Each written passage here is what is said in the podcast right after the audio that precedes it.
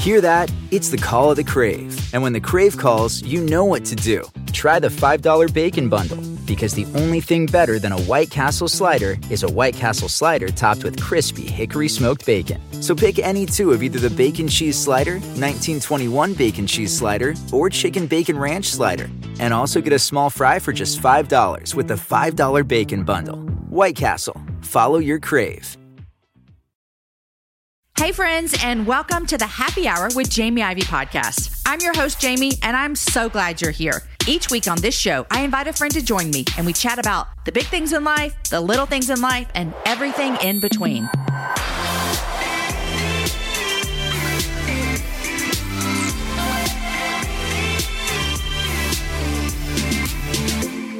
Hey, friends, and welcome to the happy hour. I'm your host, Jamie. And if you're listening to this in real time, it's almost Christmas, you guys. We're like three days away. And I hope that wherever you're listening to this right now, that you're finding some joy, that you're finding some peace in the midst of what can sometimes be a hectic month. And yet, it is a moment that we pause and think and look forward to remembering the birth of Jesus and looking forward to coming again another day you guys, what a fun month this has been because we've had some great shows and we've also brought to you every single show from the Jamie Ivey Show. I don't know if you were able to catch when the Jamie Ivey Show came out earlier in 2021 and if you've seen it on YouTube. If you haven't, I highly recommend you go watch it. It's like your regular old talk show. Remember how we used to race home to watch Oprah and Sally Jessy Raphael? Well, this is the Jamie Ivey Show. So you can race on over to YouTube and check it out. My guest Holly Hayes is on the show today. And if you're a longtime happy hour listener, you've heard Holly on the happy hour before. So this is going to be a comeback episode for her. But this audio is from when she sat down with me for the Jamie Ivey Show.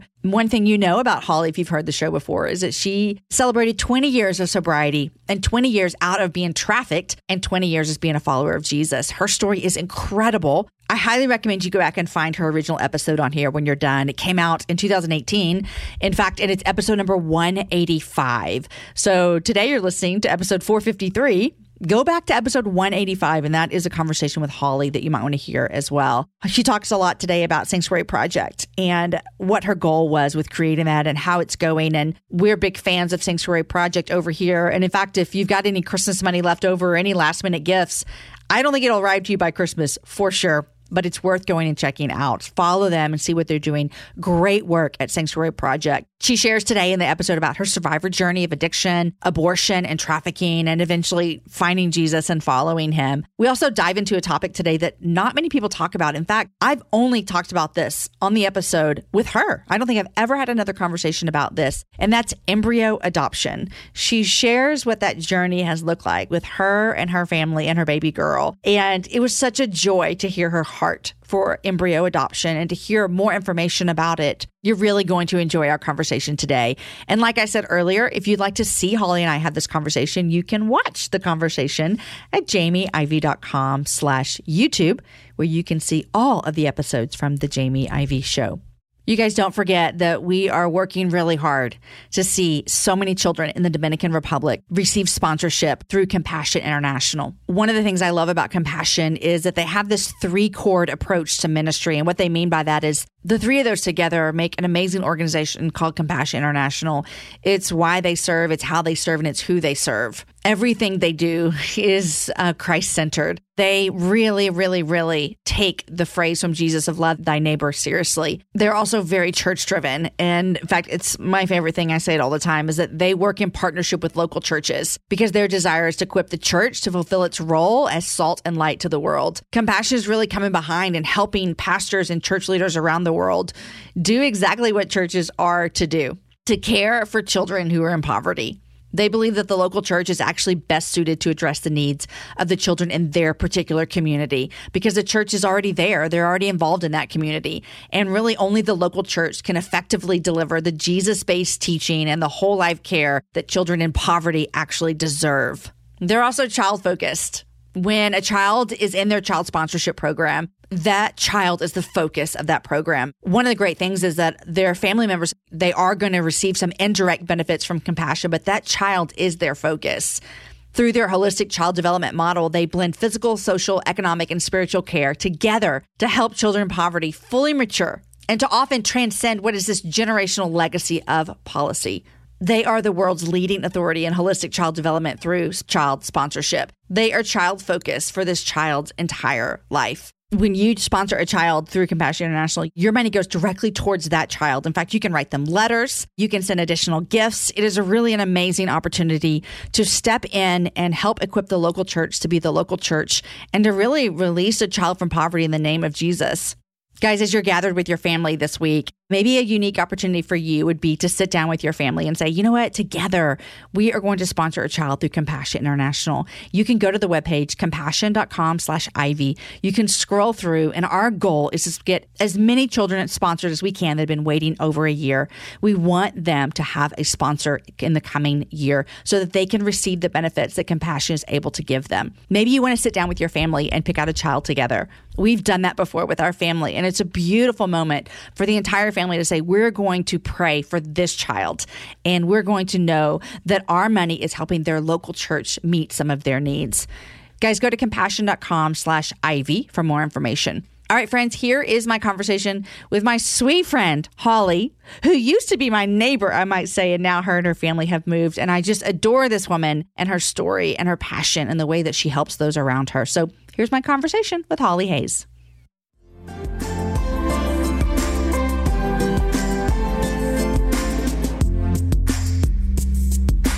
Holly, welcome to the show. Thank you so much for having me, Jamie. This, this is, is, great. This is really great. This is really great. You're my friend. We live in the same neighborhood. We do this often. Which is crazy, which is crazy.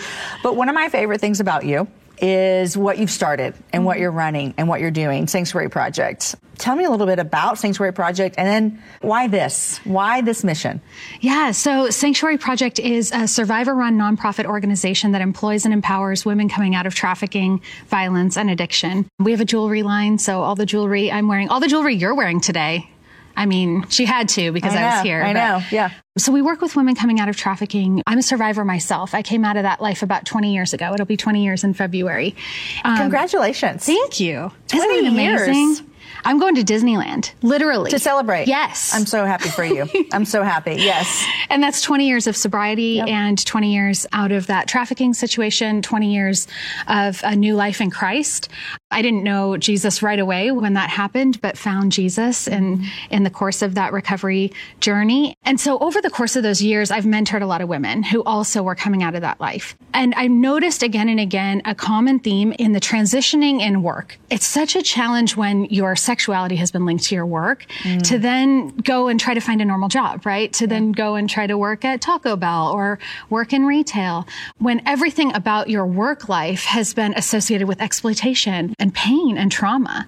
And so over the years of mentoring women, I really started to dream of building a place where I could be a safe harbor, a company where we could give women a second chance, a place where women can cry at work. We like yeah. to say you can cry at work. And just to build this place where women can rebuild their identity and do that in community with other survivors. So we're an entirely survivor led organization. Everyone from our social media girl to our operations, me at the top as the CEO, our office manager, our program director, every single person on our staff is a survivor, which it's, is really incredible. It's so great. And I can't get over that you're going to Disneyland. I love it so much. you know, I had never thought about what you just said, though, that so many women who have come out of trafficking would associate sexual exploitation. Mm-hmm with their work. Yeah. I remember when you and I volunteered at our local county jail, yeah. and we would often talk to the women about how hard it is to find I don't want to use like real jobs, but like jobs that are legal. Yeah, legal jobs. That's legal a good way jobs, to put it. You know?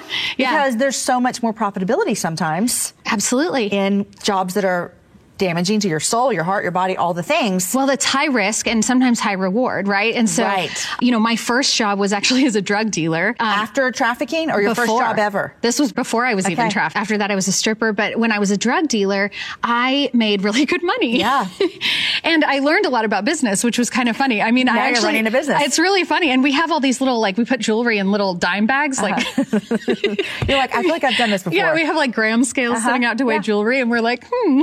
yeah. Yeah, yeah. this looks familiar. Yeah. But I made really good money from a very young age. And so I associated myself, it almost created a sense of self-esteem or self-worth mm. that I had made so much money, right? I had this connection to work where it was like, I know I'm capable. I know I'm smart. I know I see margins. I know I understand customer service. And then I went and became a stripper and then was trafficked. You know, even though I was being exploited and the money was being taken from me, I still had that feeling that I was earning for myself. I was told it was empowering even, you know? Right. And so there was almost this downgrade that had to happen which is really terrible, terrible, right? Going from being trafficked to then all of a sudden making less money right. when I wanted to start getting legal jobs yeah. and doing things that were legal because then I had a criminal record mm-hmm. at that point. I had dropped out of high school. So I had none of the skills or the assets to go that, get a job that you would make the same amount that you were. So right. when you're employing women, it feels like a lot of kind of what you want to do and mentor them is to give them dignity in the work that they're doing. Yeah, because how do you give them dignity if they're feeling the same thing you felt yeah. all those years ago of like, I could do this yeah. and make this much money, or I could do this and golly, I don't make as much money. How does a woman find dignity in that? I think so much of it for us has been reclaiming that sense of femininity and beauty. Mm. And so what we create is intentional. My first job in recovery was shining shoes. And I loved shining shoes because all day long I was taking something dirty and I was making it beautiful. Mm. And that's what we do at Sanctuary Project. All day long, the girls are working with beautiful things. Yeah. All day long, they're touching, they're handling, they're creating beautiful jewelry. And so all day long, the message they're getting, whether it's conscious or subconscious, is I make beautiful things. Mm. I make beautiful things. I make beautiful things. Mm. We pay them pretty well. We're a nonprofit, so we yeah. can't, I wish we could pay them more. Shop Sanctuary Project, so yeah. we can pay them more. but we pay them well. You know, they're paid above minimum wage. But ultimately, it's more about that community and that sense of value and self worth of we make beautiful things mm. together all day long, every day. You said it was shoe shining for you. It was shoe shining for me. And for some of these girls, it's making jewelry. Yeah. Yeah. When you see a girl who comes in and works with you guys and she starts making beautiful things, you see a transformation instantly. My favorite thing is every single girl when she starts, and our girls usually start in our job training program, which is eight hours a week. And every single girl will come in and say, Well, I'm not really into like jewelry. I'm uh-huh. not like a girly girl like yeah. that. And we're like, Okay, that's fine. Like, you know, yeah. But then after about a week or so, she's like, I do really like this one necklace. I do like this piece. Maybe, yeah. and they get a really hefty discount. Yeah. And so they'll save their money and, and, yeah. you know, and then I'll watch them buy their first piece and then they'll start wearing it every day. And then they'll start dressing a little bit nicer and then they'll buy their second piece. And by the time they've been working for us for a year, I mean, all the girls look like me. They're all in dresses. They're decked out in jewelry. They're like, they are their full feminine selves. And that's an external transformation mm-hmm. that mirrors what's happening on the inside. Mm. Because what's happening on the inside is all of a sudden they feel safe.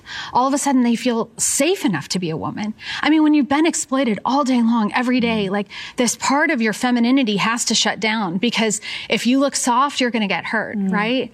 And we see those girls like in the jail. If you're soft there, you're going to get hurt. And that's not a world where you're allowed to be soft. And so for the first time, they're allowed to be soft mm. and their hearts start to soften and their appearance starts to soften and their soul starts to soften. And now I have these, a bunch of soft ladies, you know, working for me. And, and it's such a joy. It's such a joy to see that. You know, sex trafficking is something that was brought to my attention, I don't know, 10 years ago. Mm-hmm. I was one of those people that assumed that sex trafficking was in Thailand, yep, South, over there. And it still is, yeah, obviously. Absolutely. But it's here as well. Yeah and you yourself were a victim of trafficking. Yeah. How are ways that just anyone watching? I mean, obviously, Shop Sanctuary Project, mm-hmm. that is the helpful thing. But in all reality, what are like some everyday things that us women, we can link arms together to try to spot trafficking? Mm-hmm. How can we be a part of the solution for what's happening? Yeah, you know, like you, I thought it was an over there problem. I was even trafficked and thought it was an over there problem. Well, you know, when we would do our thing in the jail and yeah. we would go through that week, there would always be a woman in there who would go, that happened oh to me gosh, and I didn't know it. Yes. Yeah. And that was my story too. When I first heard about trafficking, my heart broke and I was like, oh, those poor girls. Yeah. and I went over to Thailand and I volunteered with organizations in Thailand. And I was like, well, I'm a former sex worker. I'm a former prostitute. So I understand what they're going through. But these poor girls, yeah. I mean, I chose it, right? And, you know, it took years for me to start to unpack that I didn't choose didn't this. choose anything. I was absolutely exploited. For me, it was by a boyfriend, which is very common very. in the United States.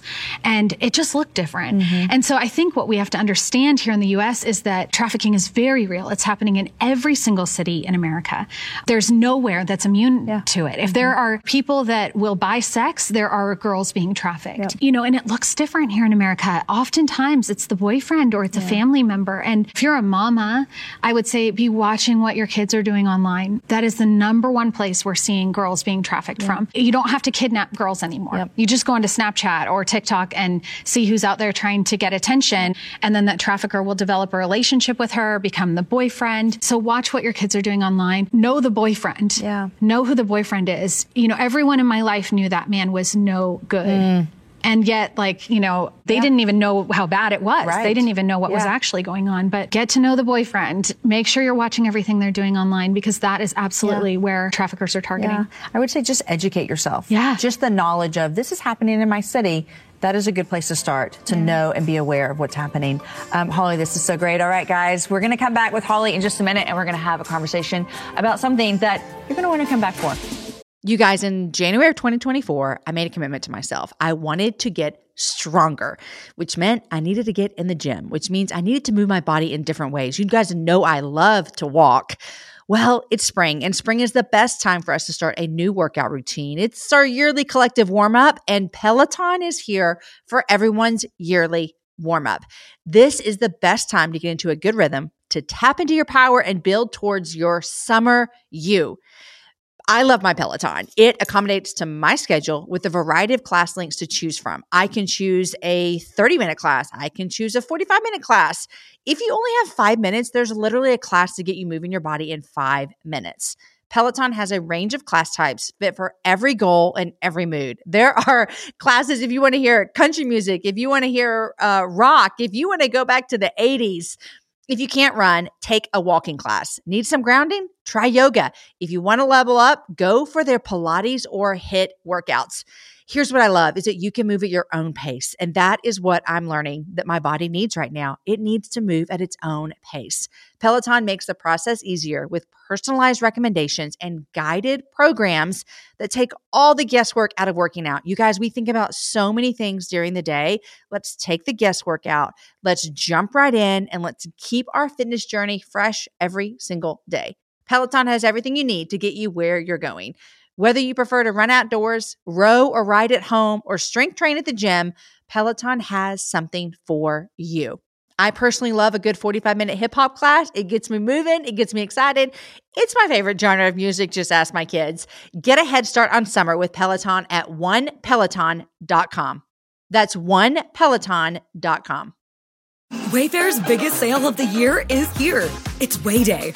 Right now, you can score up to 80% off at Wayfair. Save on sofas and cookware, dining sets and rugs and beds, wall art, bar cards, floor lamps, ceiling fans, home decor, all things outdoor, and way more. All up to 80% off right now. Plus, everything ships free. And flash deals are launching all Way Day long. Don't miss Wayfair's biggest sale of the year. Shop Way Day right now through May 6th at wayfair.com. Wayfair, every style, every home. Sometimes it takes a different approach to help you unlock your true potential. With Capella University's game changing FlexPath learning format, you gain relevant skills you can apply to your career right away. Earn your degree from an accredited university and be confident in the quality of your education. Imagine your future differently at capella.edu. Capella University is accredited by the Higher Learning Commission. Learn more at capella.edu/slash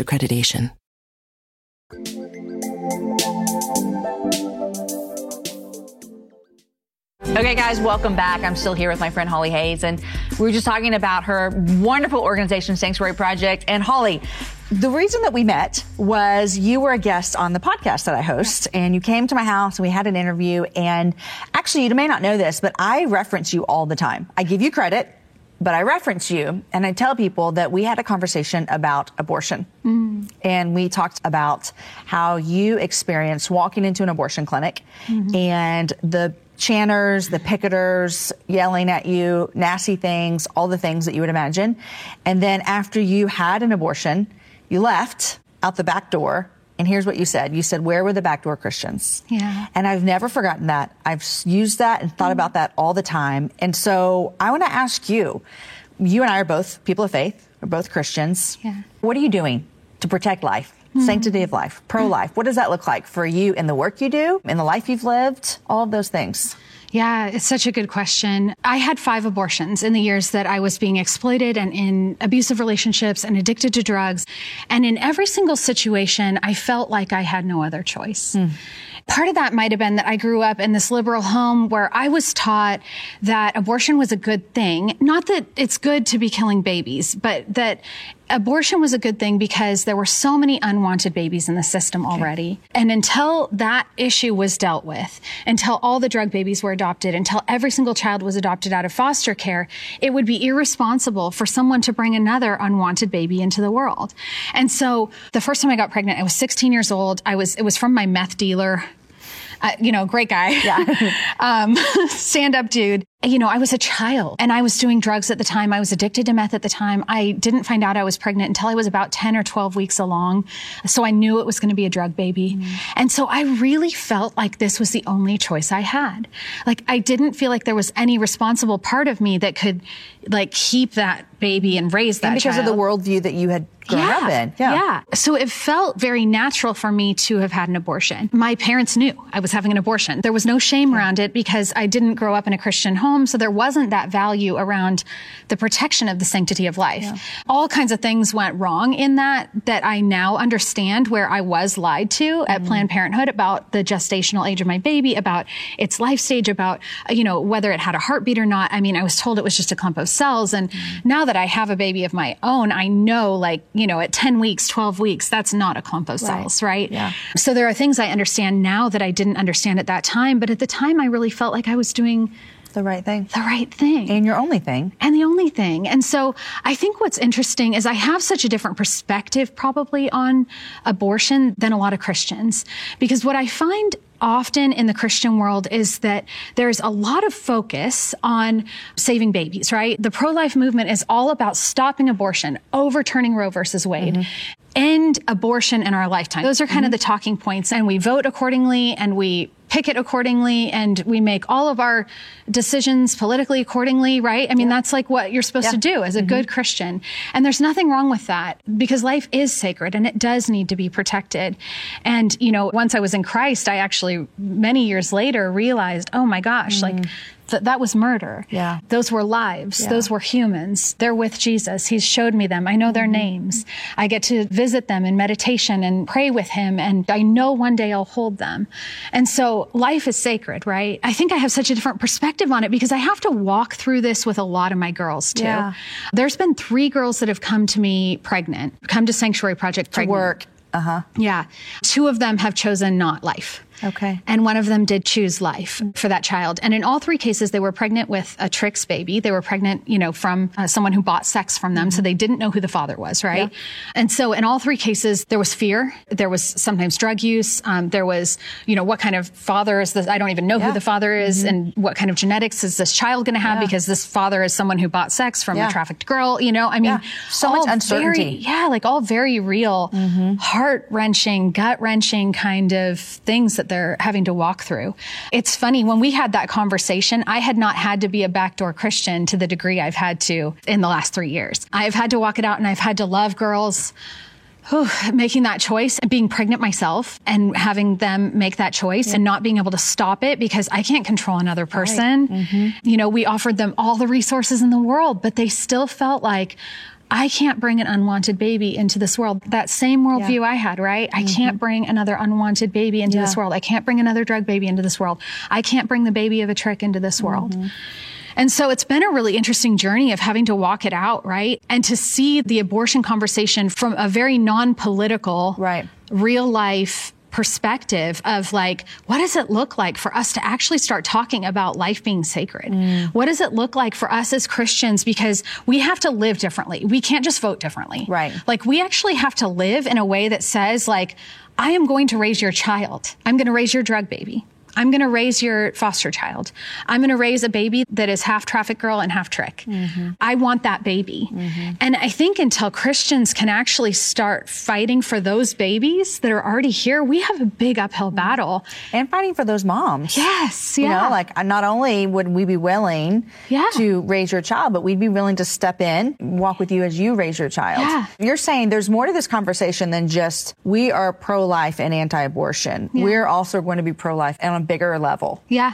You're right. I think we have to walk alongside women. I mean, this is kind of a sensitive topic, but I think we have to look at a world where in the olden days, pre Roe versus Wade, we would have women struggle with infertility and then they would go and adopt babies mm-hmm. because they couldn't get pregnant. Mm-hmm. Now we have women who struggle with infertility go and get fertility treatment and have their own babies and then what happens to those babies mm. if they're still in the system? I think there's some conversations to be had around fertility too. Uh-huh.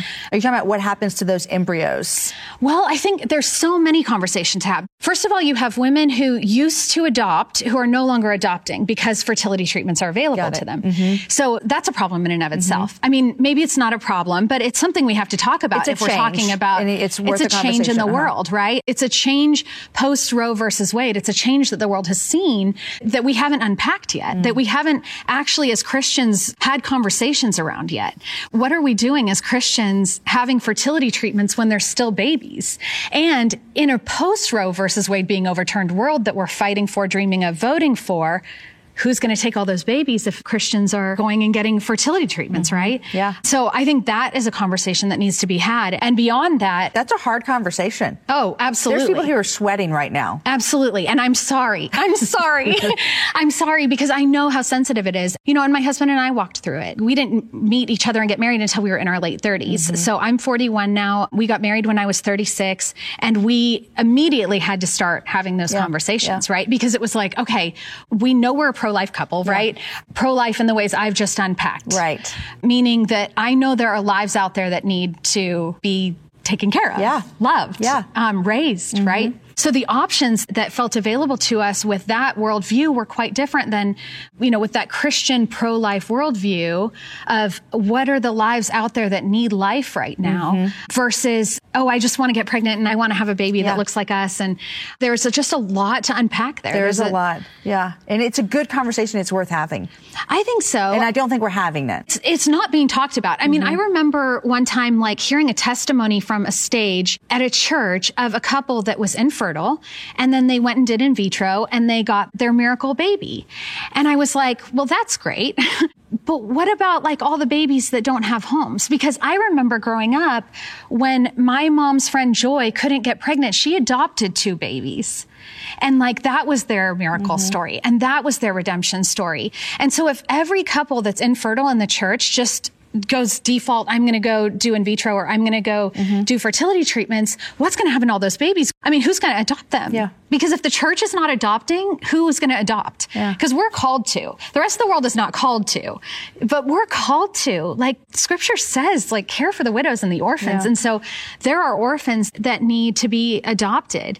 And that was an interesting journey for us because when we hit that point where we, we got married and we did the thing married couples do. We, what is it? Oh, you, the thing. You, okay, yeah, you, I know. I know. Oh, okay, yeah, yeah, yeah, yeah, yeah, yeah. So we did that thing, and um, and babies didn't come immediately, and we immediately got into those conversations. We looked into adoption really quickly. I thought, you know, with the values I have, there are kids in foster care, drug babies that are going to mm-hmm. need our help. Yeah. And I felt called to that. I was like, we're going to adopt. This is great. I know where we're going, and we immediately started fielding different yeah. applications uh-huh. and got denied by every single option. Because you were of, denied by every single option because of because of my criminal background. Because of your criminal background. Because of my criminal background, wow. and so, um, which is fine. I think there, those protections are in place for, for sure, a reason. For sure, for sure. And so, you know, there was like a little part of me that was like, you know, I mean, I think I'd make a great foster mom. I think I'd make a great adoptive mom, but I also understand for those sure, protections sure, and I'm for, for them. Sure. Okay, you're going through this journey. Yeah. You get denied. We get denied. I know you have a baby. You do. I do. Okay, but wait, we're going to take a break. And when we get back, we're going to find out about Holly and Jeff's journey to their sweet baby girl. Sometimes it takes a different approach to help you unlock your true potential. With Capella University's game changing FlexPath learning format, you gain relevant skills you can apply to your career right away. Earn your degree from an accredited university and be confident in the quality of your education. Imagine your future differently at capella.edu. Capella University is accredited by the Higher Learning Commission. Learn more at capella.edu slash accreditation. Here you are, BPM's high, sweat dripping, body moving, tongue panting. You're working hard, real hard, and you're thirsty. You need vitamins, nutrients for peak performance and energy. And your plants do too. Aw, I mean, just look at the little guy. Water soluble plant food from Miracle-Gro is full of essential nutrients. Just a little scoop into your watering can and boom, instant feeding and bigger, more beautiful plants. It's kind of like a sports drink for your plants. You may have to suffer from heat, but your plants do not.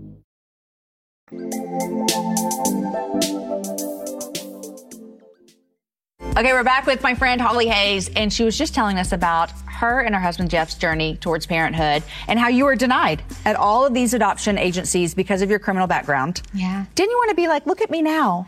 I did. There was a part of me that was like, oh, you're missing out. Like, I'd be the best mom for these kids. But there was another part of me that was like, okay, Lord, like, what is it then? Because I know I'm called to be a mom and I know I'm called to do it differently. I knew He had a redemption story for us after five abortions and it taken forever for me to find my husband. I knew there was a redemption story in there. You know, if there's one thing I've learned about God in the last 20 years, it's that He makes beautiful things out of our messes and out of our ashes. And so mm-hmm. every time I hit a no or a closed door, in anything in life, I'm always like, okay, Lord, I'm listening. Uh-huh. What's next? Yeah. Where do you want me to go? What happened next with you guys? I started doing research into different forms of adoption, and I came across something I had never heard of before. It was called embryo adoption.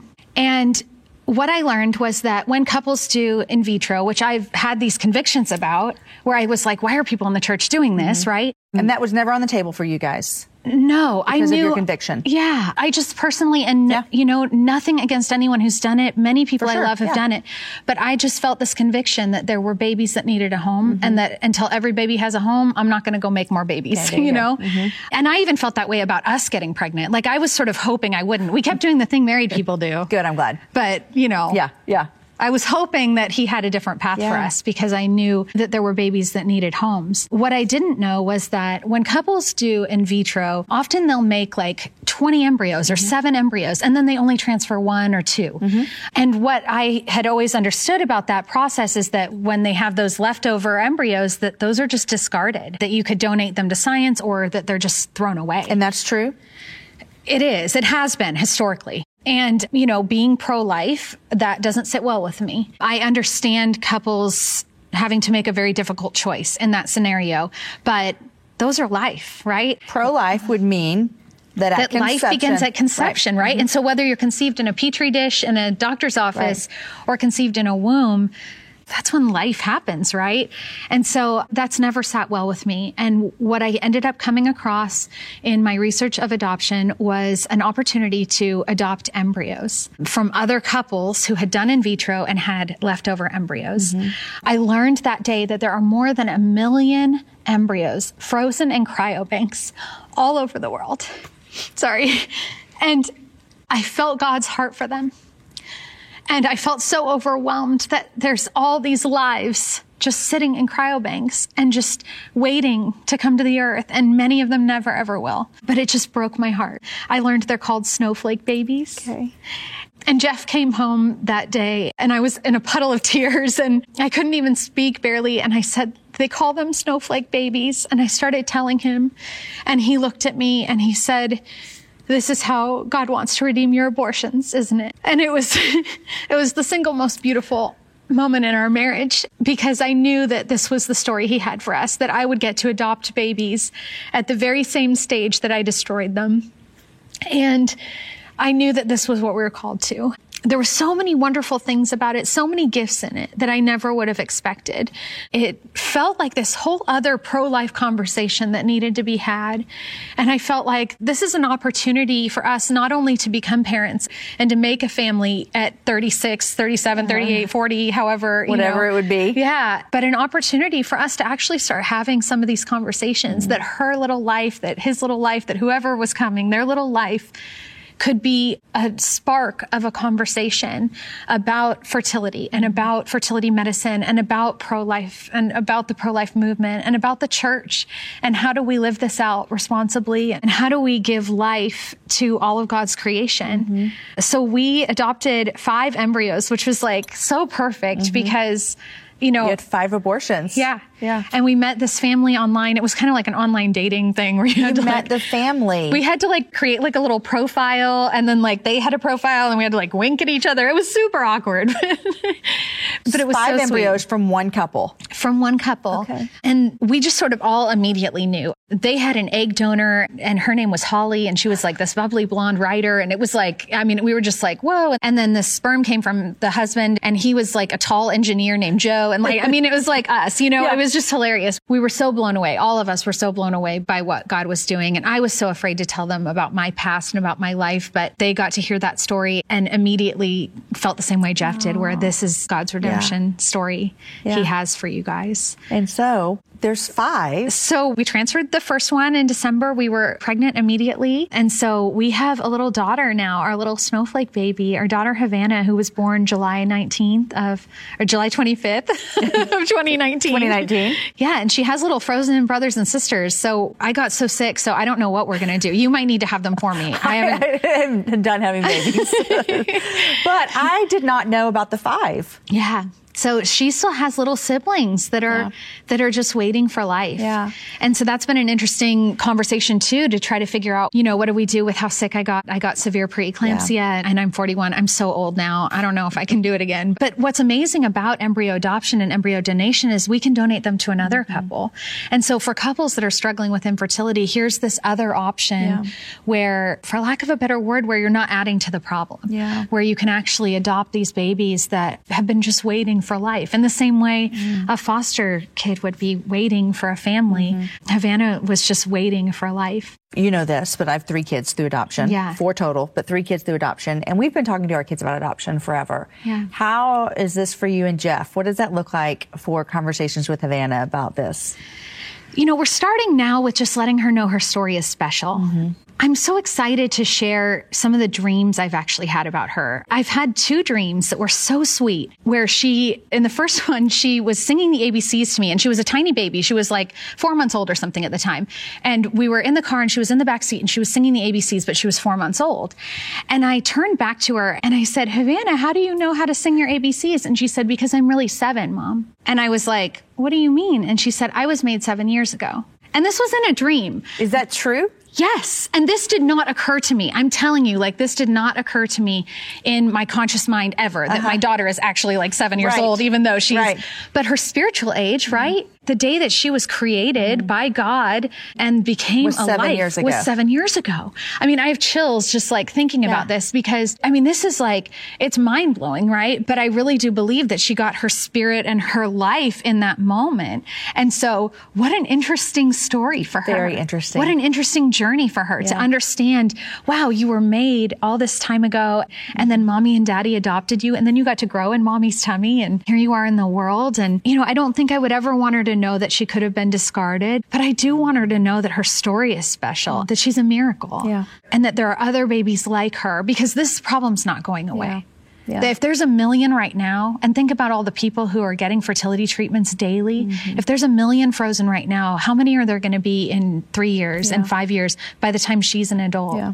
And so I would hope that there are other families that would choose this, you know, and not even like as a backup choice. We got to the point where we were like, we're choosing this first choice. We started using birth control because we were like, this is it. This, this is, is, how it. we're going to build our This family. is our first choice way to build our family. Well, Holly, I love because you said earlier that you've seen God in all of your life and God makes beautiful things mm-hmm. out of our mess, out of the world's mess, out of broken things. Like God is in the business of making things beautiful. Mm-hmm. And you're doing that through your organization with the women that work for you. You're doing that with your family. You're doing that with conversations like this of just helping us see things. So thank you so much um, for joining us. Guys, thank you for being here today. And thank you, Holly, once again for sharing your story.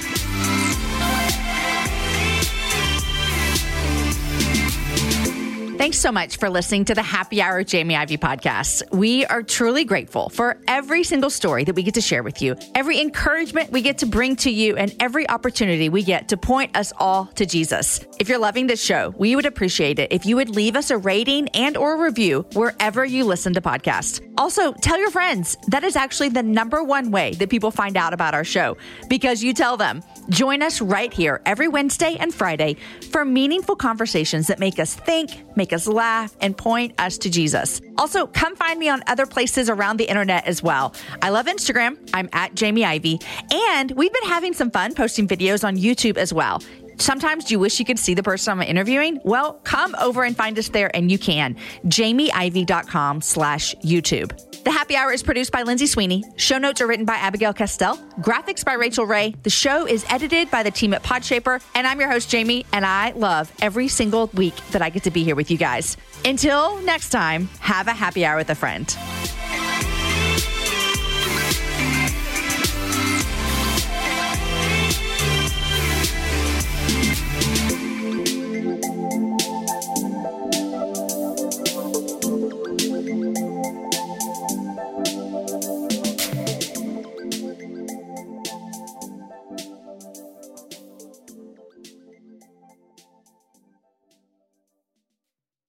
You are, BPMs high, sweat dripping, body moving, tongue panting. You're working hard, real hard, and you're thirsty. You need vitamins, nutrients for peak performance and energy. And your plants do too. Aw, I mean, just look at the little guy. Water soluble plant food from Miracle-Gro is full of essential nutrients. Just a little scoop into your watering can, and boom, instant feeding and bigger, more beautiful plants. It's kind of like a sports drink for your plants. You may have to suffer from heat, but your plants do not.